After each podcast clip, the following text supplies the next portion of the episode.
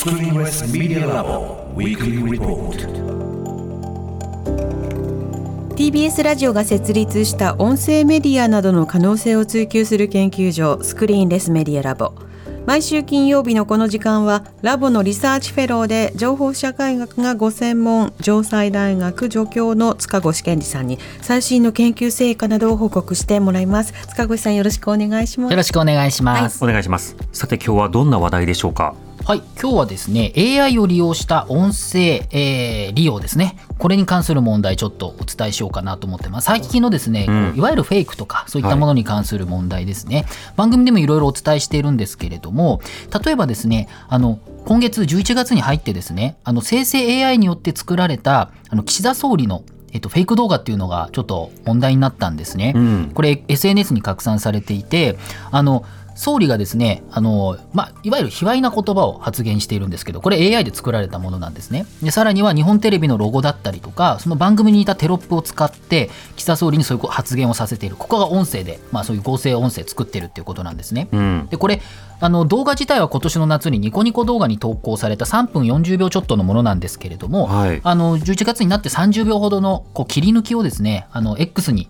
アップしたところ、まあ、200万回以上再生されたということで、まあ、おそらく TikTok とか YouTube ショートにも拡散されたんじゃないかなと思います。うん。作った人は25歳の男性でその政治的意図があったわけじゃなくて、まあ、注目されたいという話なんですけれども、はい。まあ、あのネット上に、まあ、岸田さんのねたくさんあるので音声から動画あるので、まあ、それ読み込ませてそのテロップとかをちょっと作るってことでもう1時間ほどでできちゃうと。簡単にできちゃったということであの、まあ、日本テレビはですね特にまあそういうの使われているわけですよね。はいまあロゴとかね。そうロゴとかも使われてすごく怒っていて、ん。あの法的処置も考えているということでこの男性、まあ、X で謝罪をしているんですけれどもどうかそういうのはしないでと言ってるんですけれどもちょっと分かりません。どうなるかは分からないですけれども。あ許してって言ってるの？そうなんですよね。うん。ごめんなさいみたいなことでその訴訟しないでくださいみたいなこと言ってるんですが、はいまあそれは何とも言えないですよね。んであの SNS の誹謗中傷は訴えられるっていうことは結構世の中認識増えてきたと思うんですよね。はいうん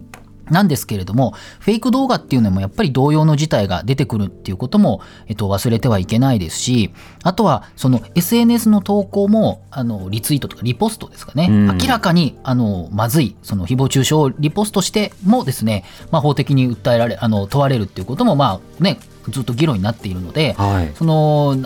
明らかにおかしいって分かってるのにリポストしたりすると、まあ、その法にこう言われる可能性もあるのでそこはちょっとねあの注意してほしいかなというふうにも思いますね。うんそうですね。まあ、さらに言うとですね、あのやっぱり最近 AI ちょっと音声じゃないですけど多すぎるんですよね。特に Facebook とかで有名人の顔を勝手に生成 AI で使ってなんか投資のどうのこうのだとかはいはい。そういうのやっていてですねちょっとねあのメタをはじめとしてプラットフォーマー規制があまりにもゆるゆるになってるのでそこはガツンとやらないといけないんじゃないかなと結構ひどいものいっぱいあるんですよね。フェイク以前の広告のひどさっていうのもともとあるじゃないですか、はいはいネットとかだとまるで別人って言って、うん。その肌の張りがみたいなこと言って完全に別人の写真を使ってるやつもあれば、あの知ってる著名人の方が勝手にこう顔写真を使われて、でこれを進めてます。この番組でも話題みたいな。そでその顔写真が動画になっちゃってるでこれもね、うん。あの変な投資を求めるのであの日本テレビのものを使われたりとかしてる。それも起こってるんですけれども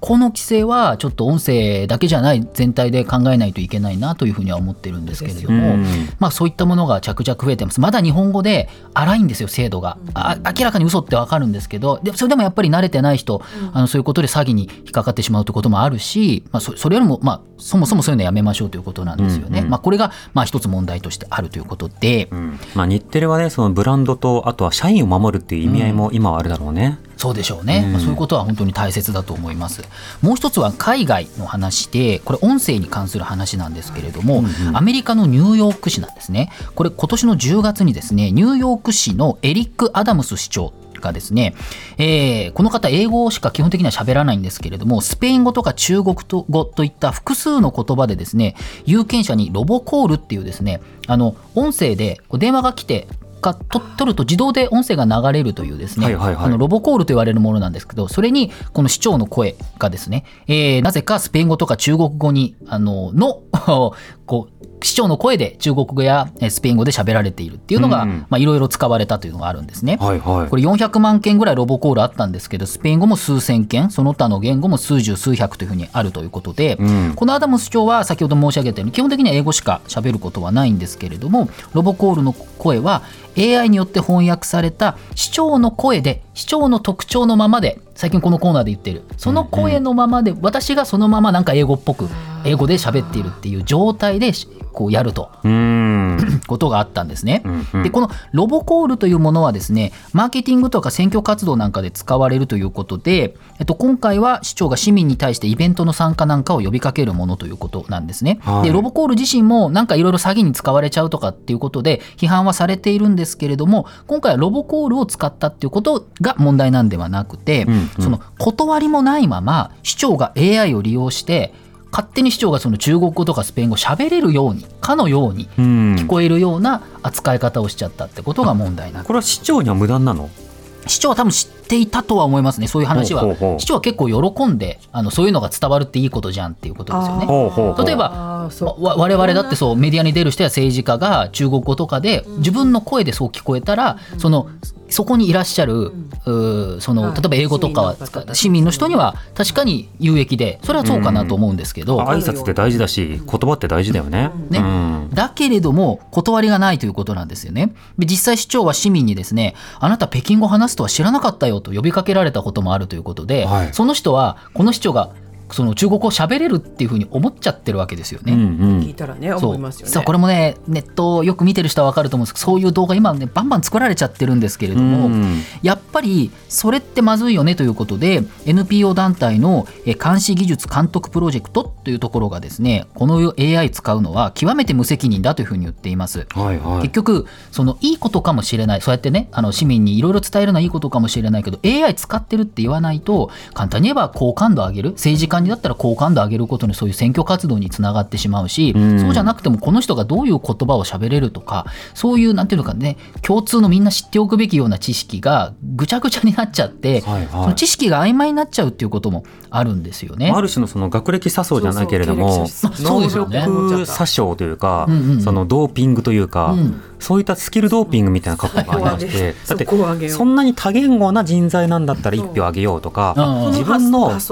葉をこんなに熱心に語ってくれるんだったら一票投じようってなっちゃうじゃないですか。そう。なんか確かにね世の中8カ国語とか喋れる人いてすごいなと思うわけですけどそれ AI でバーってやったらうん喋れるんじゃんみたいな。流暢でしょ、う。んだってあの外国のアーティストが来て「あのこんにちは」とか言っただけですあ好きって思うのにありがとうって思うもんね。んもっとなんか流暢だったら、わーって超親近感そうなんですよね。知性をね、うん。あるものだというふうに思わされますもんね。そうそう、ん。でこれもあのどういうものを使ったのかは公開されてないということですけれども、まあ、おはいそらく、まあ、いくつか考えられるものがあってそんなにお金かかるものじゃないという可能性も、まあ、なんとなく指摘されているんですよね。う。ん。技術がもう進んでんだ特にニューヨーク市はですねこれはこれでいろいろ問題がある。あの最近は AI のどう使い方をするかとか人材こう募集するときに AI に規制をかけましょうとかまあいろいろ AI の使い方に関する議論を進めてるんですよね。はい。でそこでも批判もあったりするんだけどいろいろ進めてる中でニューヨーク市自身がその AI 使ってるってことを言わずにこんなロボコールしちゃうっていうのうは。ん。しかも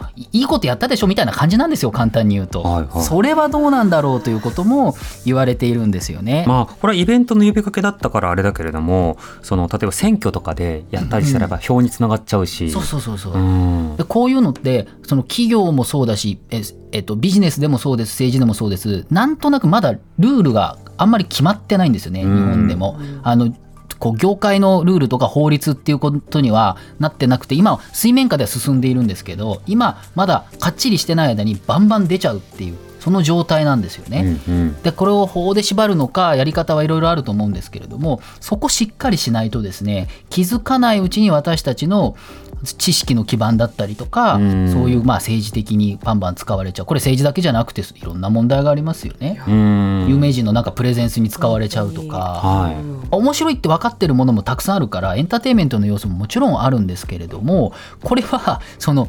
告知そう PR と同じでねこれは CM ですっていうのと同じでこれは AI 使ってますみたいなそんなルールは簡単に作れるような気は私はするんですけれども。断りを入れる。そう。NHK だってねあのそうですね。AI アナウンサーそうの時はそうそうそう一応アナウンスしてますからね。やってますよね。だからそういう方向をしないと日本もこれをしないと日本語はまだ英語に比べると分かるんですよ。AI が作った。ちょっと下手くそなんですよね。データの分も問題で。でもこれもいつかクリアしちゃうってなると我々がこう知らないところで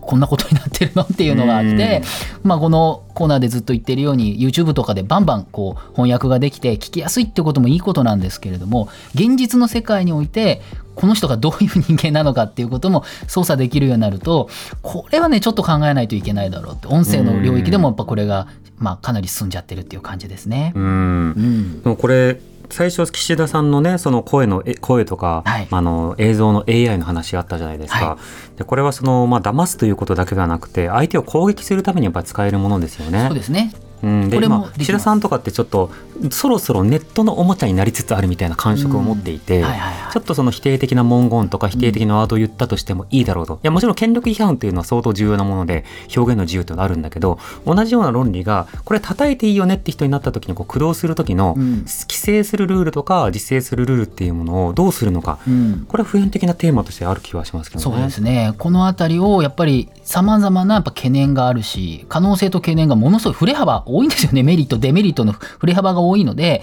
ここはやっぱり集中的に議論しないといけないんですけど技術が早すぎるっていう、うん。まあ、こう加速しちゃってるんですね。そこしてますね。あのイーロン・マスクとかがさ、あの半年間 AI 開発やめようよみたいなはい。こと言ってたら、本人が AI 開発を進めてたっていう話とか、最近あったじゃないですか。そうなんでねこの辺りはちょっといろいろあるかなというところで、うん。競争ですからねはい。今ね。でそしてすみません。一つだけ告知をさせてください、はい。はい。明日ですねあの文学フリマ東京というのがありまして。うん。はいそうな澤田さんもあのね TBS の澤田さんもはい。政治道楽出しますが、えっと、文化系トークラジオラジライフという番組でもあの公式の陣を作りました。私が一応編集長になってまして、ん。明日東京流通センター第一展示場 K の20というところでこれチキさんも書いていただいてるんですね。